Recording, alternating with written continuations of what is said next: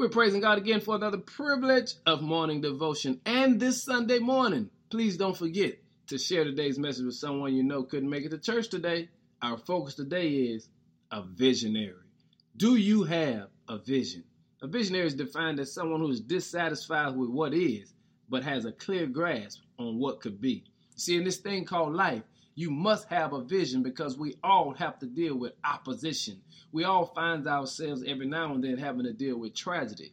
And when this happens, it's tempting for us to panic, withdraw, lose hope, or even give up.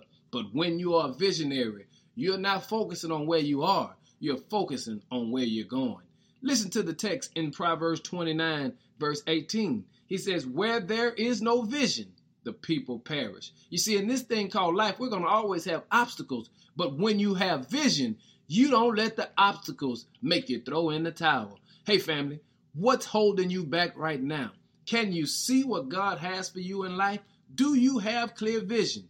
If not, go back to God in prayer and ask Him. He may not show you the whole picture, but He'll give you a glimmer of hope. He'll let you see a little light that you'll know you are not by yourself. You want to know why? Because God has made all of us visionaries. He's given us a glimpse into the future.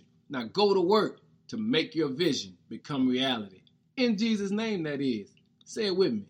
Amen.